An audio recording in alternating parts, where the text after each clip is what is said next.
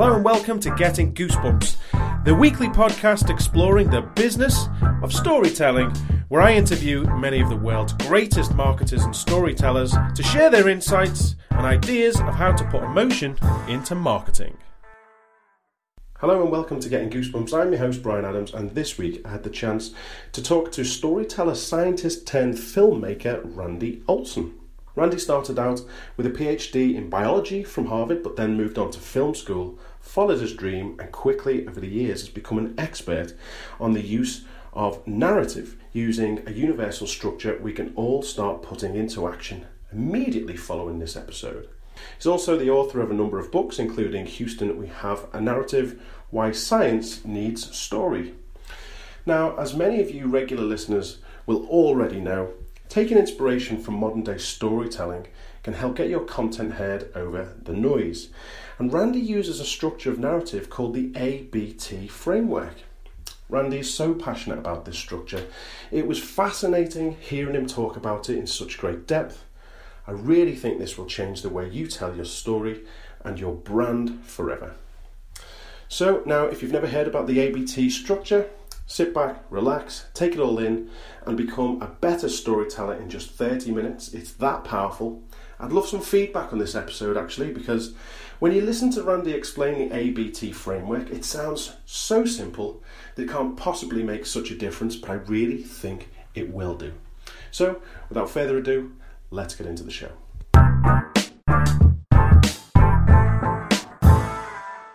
So I'm sat in the living room of Randy Olson, a very interesting storyteller, author of three books, started life as a scientist and has now segued into teaching storytelling. Hello, Randy. Good afternoon. Good afternoon. Randy, let's start by um, can I ask you to explain your uh, really interesting career path to, uh, to what brings you to where you are now as a, a teacher of storytelling? All right, we're going to start by planting where we're headed to, which is the ABT, because that's part of why it, it is an interesting pathway I've had, and it's interesting because it matches narrative structure, it matches an ABT. Uh, the simple one sentence story of what happened to me was I was a professor of marine biology, and I succeeded in achieving tenure at the University of New Hampshire. But I realized I had a bigger interest in broad communication of science and information in general. Therefore, I ended up resigning my tenured professorship, moving to Los Angeles, going to film school at the University of Southern California, and been here for 20 years now, deeply enmeshed in the world of communication. So that is the and but therefore structured temp- or sentence for my narrative of my life. Wow. So I sense we're going to hear a little bit more about uh, ABT. A lot. so, but before we get into that, why um, just just explain briefly why you uh, why you've why you've stuck to um, helping scientists. That sounds like a really tough challenge. You ever heard of Sisyphus?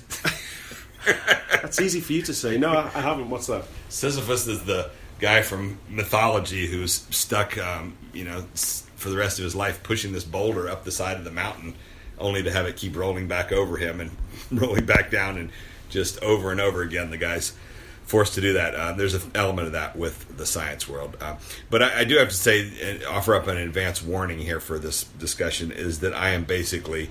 Uh, I come off like an infomercial salesman when it comes to this ABT thing. So everybody be forewarned. I, I'm very enthusiastic about it, and it's it's based on four years of getting deeper and deeper involved at this point where I just don't even care if I offend people by being overly enthusiastic. So there we go.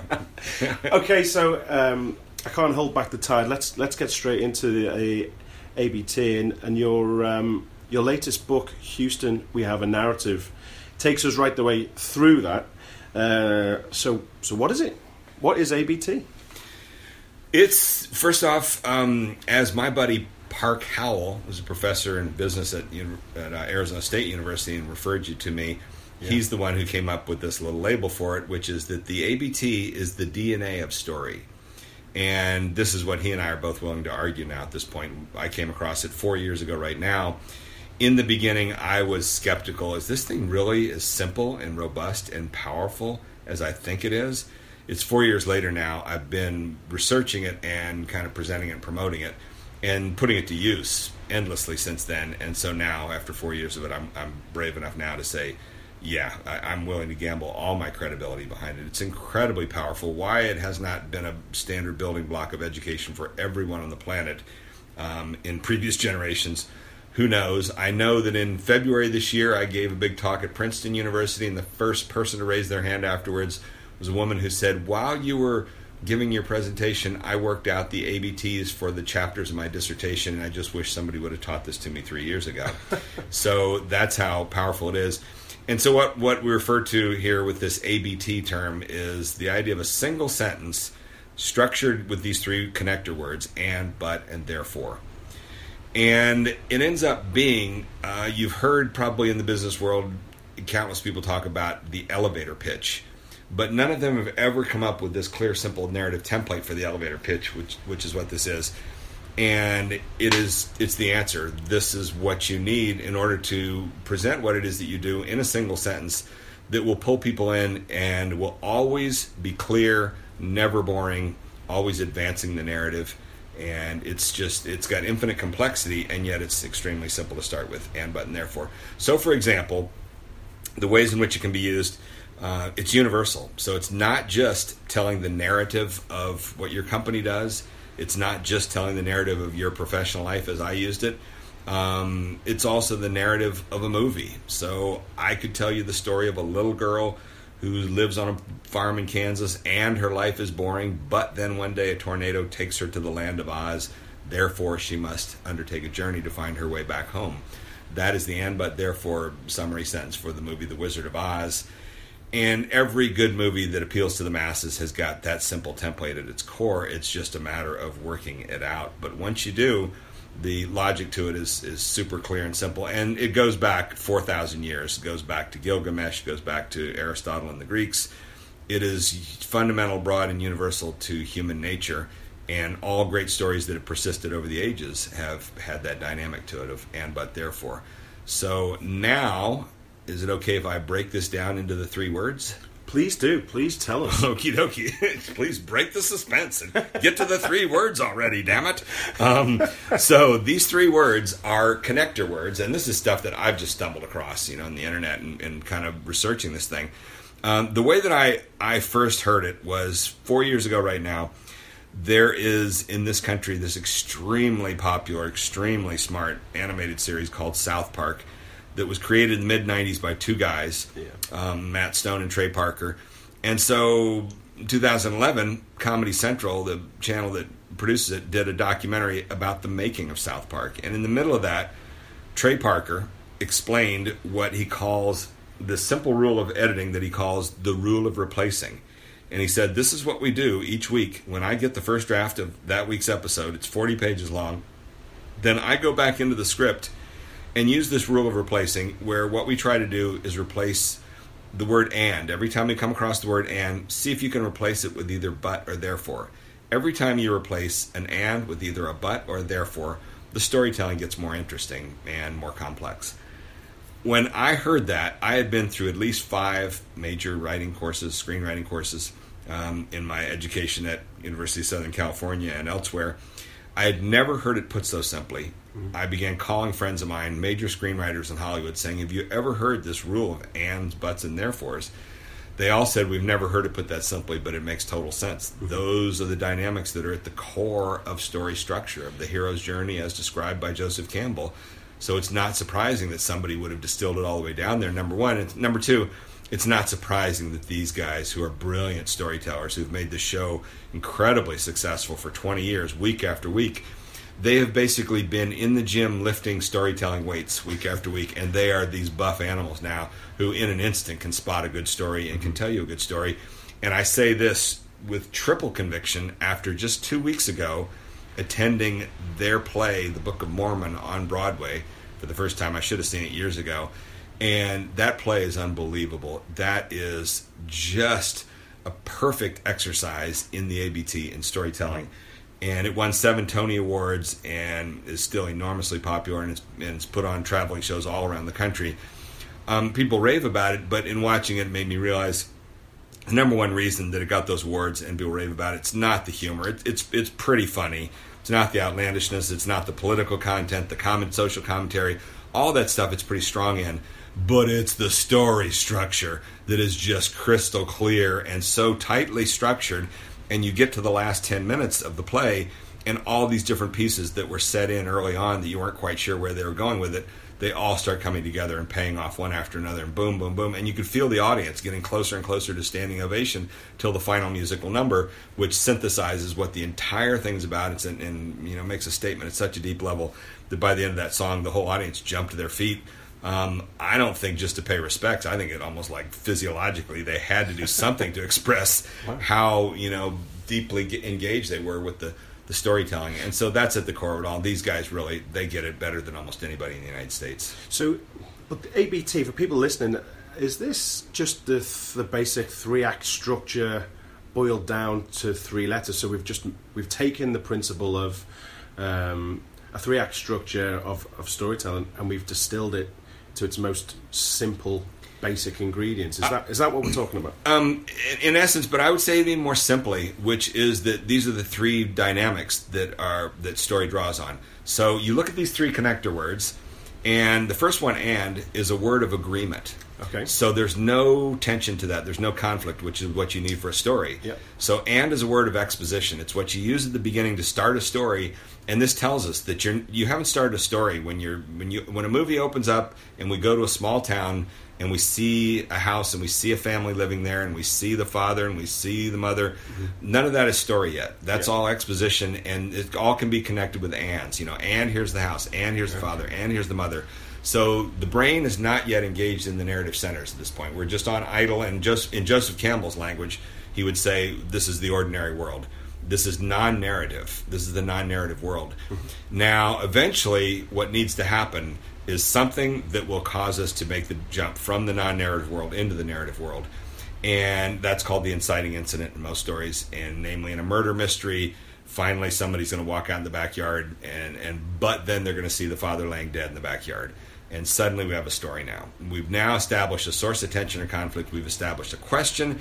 And so this second word but is a word of contradiction and that engages the narrative centers in the brain. It's, so that's where the conflict is coming that's from. the conflict. That's it. That's conflict and tension. So when you read um, Save the Cat or a story by Rob McKee, they all talk about conflict and tension. That's so it. when you talk about uh, scientists um, giving thesis and that kind of you're basically saying they never get past and. That's they, that's what you see too too often. Exactly, is that they're in the non-narrative world, just going and and and and and. and that's you're saying, it. okay, introduce conflict, yeah, and tension. Yes. Now we've got a story, right? And the thing that, that so many scientists don't understand is that conflict and tension doesn't have to come from a dead body. It doesn't have to be massively dramatic. That's what scares them. You know, yeah, what yeah. are you trying to tell me? I need to have a dead body in my research? No, tension and conflict comes from a, a really interesting question. Mm-hmm. You know, if I ask you an interesting question about your background, yeah. all of a sudden everybody in the room is suddenly feeling tension. Like, mm-hmm. yeah, dude, what's the answer to that?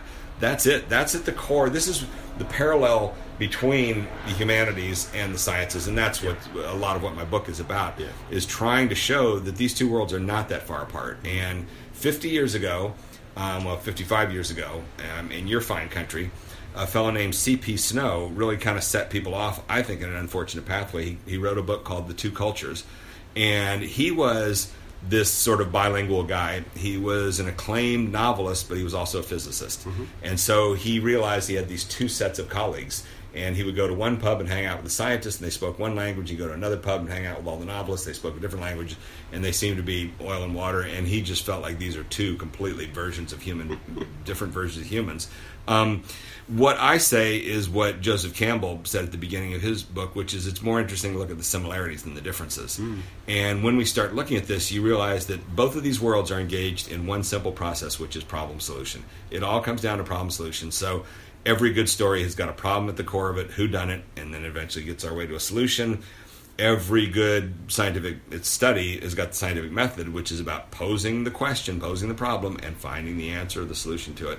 So the more you can look at these two things as being the same basic journey, the more you can see how much they've got in common with each other, and I think you know start to improve these things.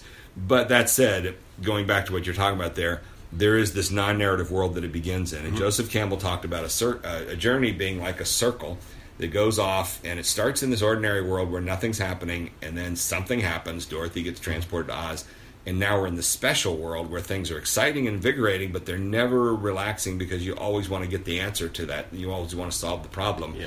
and once you do that'll take you back to the ordinary world. Yeah. that's the circular journey. And so i say again it's you know in stories and in scientific projects it's all the same thing. The only problem is that in the science world they get so caught up in the information that they lose this feeling of a need to have a, a narrative. And in fact there's a great little essay that I, I you know one of the fun things for me is i go and speak at universities and people come up afterwards and they tell me these they're like my own research team they come and give me resources have you read this thing have you know this thing and so one of them, this guy told me about this essay published in Science Magazine in 1963 titled Chaos in the Brickyard. And what that was about was this and and and problem basically. It was a it was a little kind of fable that was uh, told that was simple and fun and it was about once upon a time there was a big brickyard with all these people out there building making these bricks for these brick buildings. And they got so proud of their work on the bricks that they began to make these specialized bricks and they'd make them perfect and they hone them exactly right. And they began to lose interest in the buildings. And after a while, the bricks were getting so piled up you couldn't even tell the difference between the piles of bricks and the buildings that they were being made for. And eventually, you know, people came along and said, What are you guys doing? And they could no longer remember what buildings were. They just knew we're making the best bricks in the world. You know, they've just lost track, and they're in the and and and world. You know, they've lost the narrative. Yeah. They no longer realize we're making these bricks to make these buildings. We're just doing this thing for its own sake. Yeah, and uh, you know, obviously you're talking about scientists, but but I'm sat here thinking about um, my customers and the business world, and lots of businesses. I think they get caught up making bricks. There you go. Yeah, you There know, you go. you neglect to think about um, What the hell does your brick do? yeah, the solution. and, you know, I guess part of telling a story is, um, and I've, I've talked about this on previous shows, and, and lots of people have, have said this. It's important to make sure that your customer is the hero, right? Yes. Um, so with the with ABT, it's it's virtually impossible to go through and but therefore without acknowledging the customer's problem and then offering up the solution, so so it, comes together. Yeah. Right, you know. So, is this why we've all sat in PowerPoint presentations and just thought, "Oh my God, I don't care that your company was founded in 1937 and da da da da," and you think, where is the relevance to me, the the audience? Is that that's basically the principle, right? That's it, and that's the narrative. You know, where, Mm. where's the narrative that involves me and all that kind of stuff? Exactly. So you start to take this into um, into businesses and lots of organisations. What what some of your experiences in sort of workshop uh, environment been when you're introducing this very simple thing of and but therefore? it's it, complexity sells. That's part of the challenge, you know. And I think there's a lot of people teaching workshops right now that they make storytelling so complex, and it dazzles people. And you hear from people they they sit in a 10 hour workshop and all day long they're just being given this and this and this and they walk out at the end of the day and they oh my god my brain's overflowing with information and so many amazing things i learned today and you talk to them a week later and they can't remember anything um, and that's the whole concern is you know that's kind of the backwards way to do it uh, i'm taking the opposite approach with what i do which is you know dude look it's as simple as three letters abt and what you need to do is out of simplicity can arise complexity. And I've told you about this book from um, John Yorke called Into the Woods How Stories Work and Why We Tell Them. And it's a nice book where he looks at screenwriting and shows these similarities in, in the different ways people are teaching this stuff. It's all the same basic thing. And at the core, he talks about um, the fractal nature of stories. And I really like that a lot because that's the truth is that stories can get incredibly complex, but at their core, they're still super simple. And it's about this and but therefore dynamic, and you can go anywhere with that. Um, but what ends up, people get really dazzled by complexity, and they love to hear about the Hollywood stuff. And I just sit there and listen to some of these folks, and like, it's just not that complicated. What you need to do is is develop the instinct so that you you always know that you're. And the other thing I like to say is that ABT can also stand for always be telling stories, mm-hmm. and that's your goal is to always be involved in some sort of narrative because when you get boring is when you've lost the narrative and you're in that and and and thing, and so that's not ABT land. Or the other place that things go awry is the other end of the spectrum where you've got too much narrative going on, and this happens a lot with academics Where and if you think about these three words again, and is the word of agreement, gets the story going. It's boring. But is the word that starts the. It's a word of contradiction. Starts the story, and there's other words that can be used the same thing. However, and, and things like that. Um, and the third word, therefore, um, is a word of consequence, and that advances the narrative. So as soon as you've gotten us to the but, you know, but these guys got arrested, then you pretty quickly want to move the story forward. Like, therefore, why are you telling us this? Mm-hmm. And it's kind of fun in the workshops. People start to lock onto this word, therefore, and they'll begin to realize it's a word of consequence. And you'll get somebody going on and on about something boring, and somebody will finally say, therefore, why are you telling us all this crap? um, so it's a powerful. All three of these are powerful words, and the and and but are super powerful because they're so. But they're. I think I saw the other day a list of the the most common words used, and and is number three in all conversation, dialogue, and whatever. So you're saying and all day long, and I think but was around number 12. So these are words that are all day long being used, and and but, and yet it turns out they've got super powerful narrative dynamics. And not only that, um, oh, let's let's just keep moving on. There was something more I'll tell you, but that's coming soon. okay, that's suspense. That's what's known as a cliffhanger. Exactly. so, Randy, um, I think you know, I think hopefully the audience has locked on to this very simple technique, which is really powerful.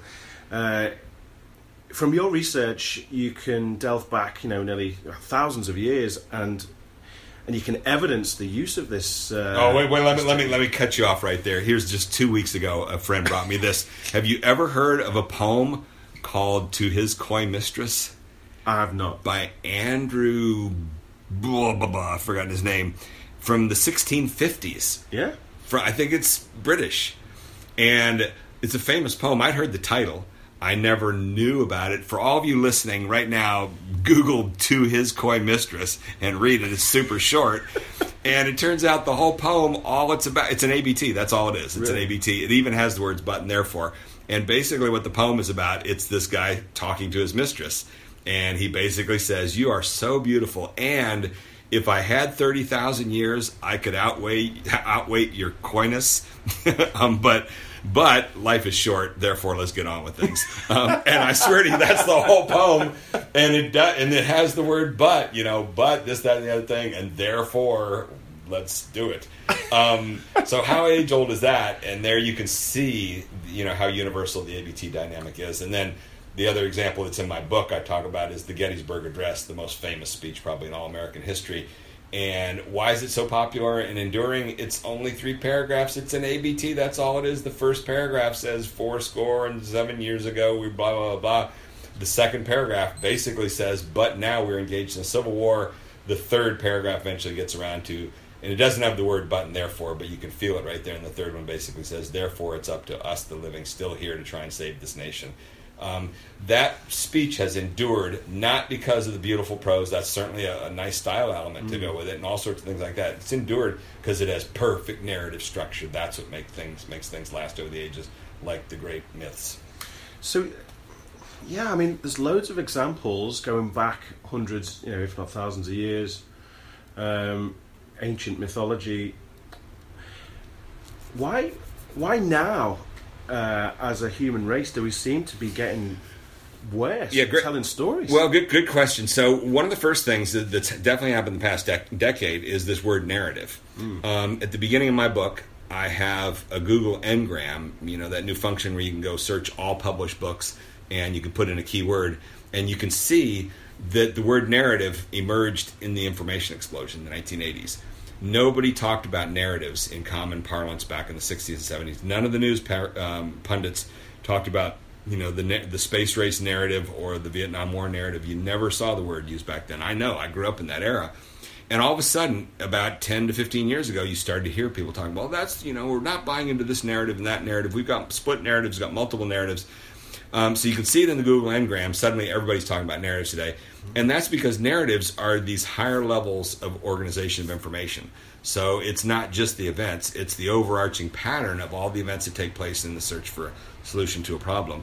So narratives in general are being talked about more and more now, and that's what's bringing people around to talking about narrative and storytelling. We're beginning to realize we need these higher levels of organization in this world that is awash in too much information. Mm. But at the same time, Um, I think that we, we're on a, a trajectory where we have shifted more towards science and away from uh, the humanities. And this is a dilemma. This is what my book is arguing against. This is why a lot of scientists are not going to like my book. There's going to be a big backlash against it. The sciences are suspicious of story and the humanity. They're suspicious of the humanities. You know, scientists worship robots. They worship things that are totally objective, that have no natural variation to them. They're driven crazy by the human element that comes into play in science and yet the humanities are fascinated by the human element. So there's the age old conflict between the two. And so, if the sciences kind of had their way in their dream world, they think at least they would create this inductivist, objectivist, completely robotic world where we never get fouled up by humanity. Um, that's what they, they dream of, they think. But in fact, science from the very beginning is a human process. And, and in fact, scientists over a century ago came to this agreement that they would communicate their science using a narrative template. And so every major scientific journal pretty much forces their writers to comply with this template that is four sections introduction, methods, results, discussion. When you step back and look at that, that's the same as three act structure. Mm. So, introduction is your first act where it's all exposition. You're laying it out and you're building to the inciting incident, which mm-hmm. is, you know, now we need to study this. The second act is methods and results. That's your journey. You know, you're telling about this is what we studied and here's what we found out. And the third act is discussion, and that's your synthesis. And so, underpinning all of this, by the way, goes back to the 1700s to Hegel and Kant, who first identified the triad of thesis, antithesis, synthesis. That's what underpins everything, which is it's about. And in my book, I've broken into these three same three sections. And that is ABT, right? That's ABT. There you go, dude. It's all the same story. It's all just keeps cycling around. Wait, hey, that's the same thing I heard there. The more you get this, and the term we've actually developed is ABT framework, mm. and in fact, that's the Twitter hashtag we're using now is hashtag ABT framework for our discussions on this stuff. Um, because the more you start to absorb the ABT, the more you start seeing it everywhere, and you realize that's the framework, and then you get sensitized to it. But you think, like you know, again, I see it in the in the business world and, and marketing that um, this stuff takes effort to think to think about your audience, to really understand the yes. meaning, yes, underpinning. It's almost like uh, we were talking before we started recording. It's almost like I don't need general knowledge anymore because Google will tell me any answer I want to know uh, in in seconds. Um, and there's so much social media and there's technology that allows me to get a message out to hundreds, thousands, millions of people. Mm-hmm. So I don't need to put the effort in to structure it to um, right, to right. reach an audience organically. Yeah. Right? Is is it part of it that we're um, as a human race we're just we're just lazy. Uh, but but now we're finding. Hang, hang, on a minute. Hang on a minute. We do need to go back to basics. We do need to learn some of the foundational uh, techniques that allow us to communicate and, and engage and really resonate because there's more content produced every 48 hours uh, and published online than was produced since the dawn of time up to 2011, which is just, I mean, 48 hours. Right, right. I mean, this yeah. is just unbelievable, it's, isn't it? It's absurd. But you know, 99.999% of it is absolute crap, and it doesn't actually reach an audience. Yeah. So we're getting to a point where it's like, hang on, we have to go back to basics. It's not about Twitter, Facebook, Google, this, that, and the other it's it's about the content. Well, here, here right. here's one simple um, uh, scientific study to some extent to, to match in with that on a small scale.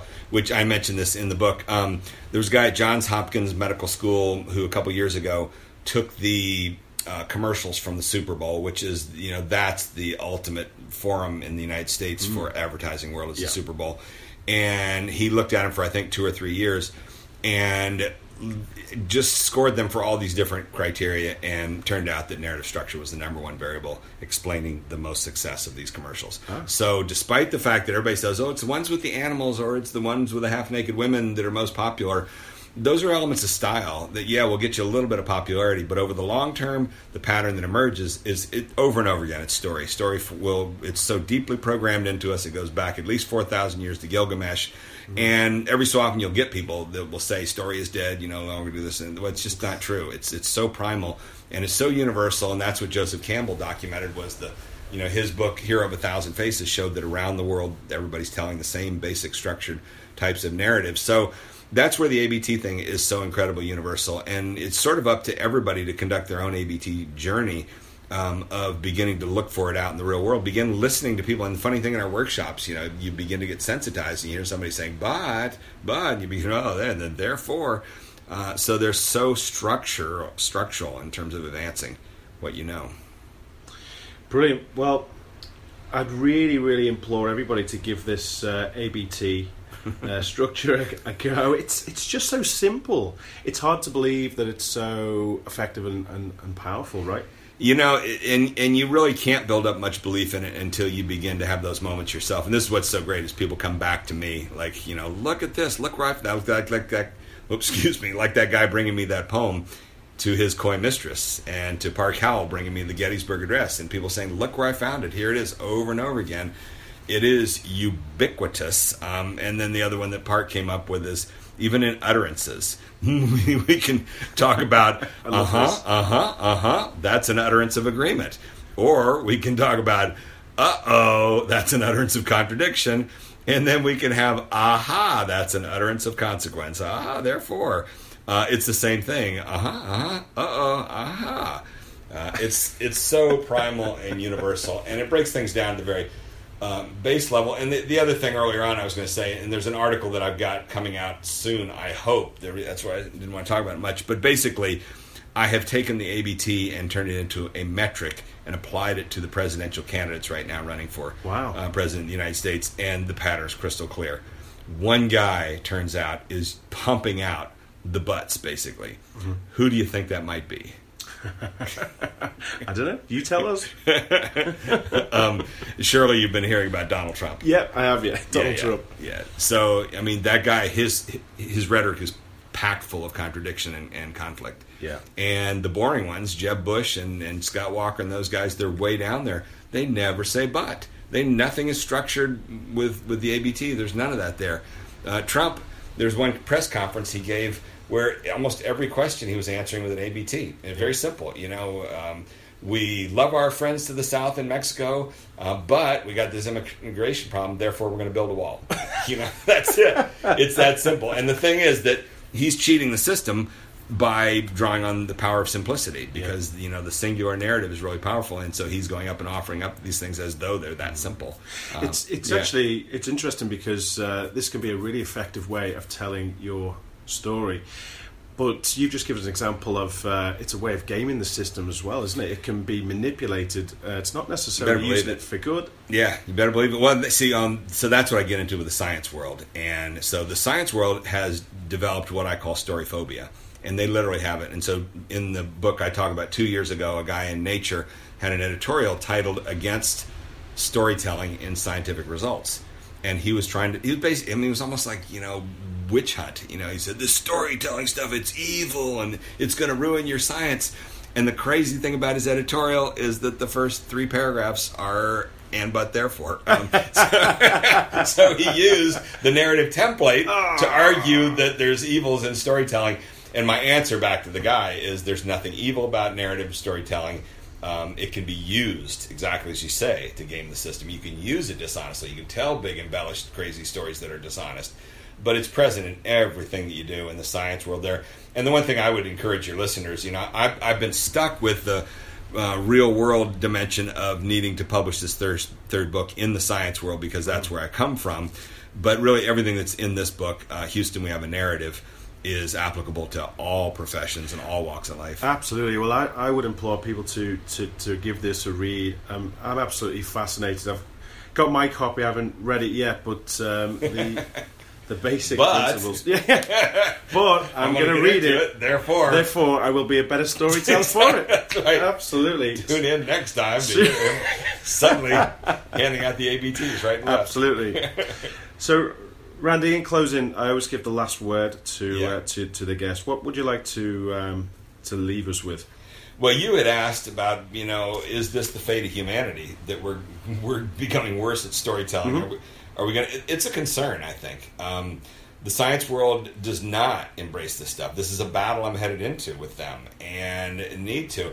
Um, here in the United States, since World War II, we have created these scientific research institutes that have produced these one dimensional scientists who no longer have to communicate. They're given money to do the research, they're drones, they're worker bees, and they are largely non narrative. Um, I think that's a concern. And the and guess what's happening here in the U.S. and a fair amount in your country as well. There's an anti-science movement that, that's developed, and guess what those people are really good with? The ABT, basically. They know how to tell stories. I've made these two documentary feature films, one about the attacks on evolution, the other on attacks on climate. And in both cases, the people doing the attacking are a bunch of knuckleheads for the most part. Um, they a lot of them aren't that educated, but they tell great stories. They're funny, they're fun. You'd like to spend more time with them than these robotic scientists. Uh, they know the power of narrative, and they're gaming the system exactly as you say. So that's a serious warning signal for the future, which is the science world cannot afford to dehumanize itself. Well, I would apply that to, to business as well, right? Yeah, That's right. Abs- absolutely. Yeah, it's all about human nature, and, and of course, business you know has a better feel for that. But they're always dealing with all this in, idiocy and, and, irrationality of humans. That's the whole challenge: is you've got a product. Can you actually tap into the irrationality of people and their buying habits and things like that? And to some extent, you can study them, but still, at the end of the day, it's not just metrics. You got to have some understanding of how humans work. Wow. Well, on that bombshell, Randy, I can't thank you enough uh, for giving me your time and also being a host in your um, your beautiful Malibu uh, beach house, which has one of the best views I've ever seen.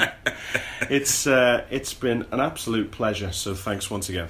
You betcha. It's been a long journey for me, um, but I needed to have some quiet refuge away from the crazy world. Therefore, I moved out here 10 years ago, and here I sit out on a cliff contemplating the power of the ABT. Fantastic. Guys, I would leave you there. Uh, I implore you to go and contemplate the powers of ABT yourself. Go and check out Houston, we have a narrative, and I will see you next time. So that's it for another week. I really hope you enjoyed that conversation. If you did, please feel free to subscribe or even check out our Getting Goosebumps marketing book available in Amazon. If you have any specific questions, you can also tweet us using the hashtag AskPH. And I'd be delighted to answer your questions. Until next week, goodbye.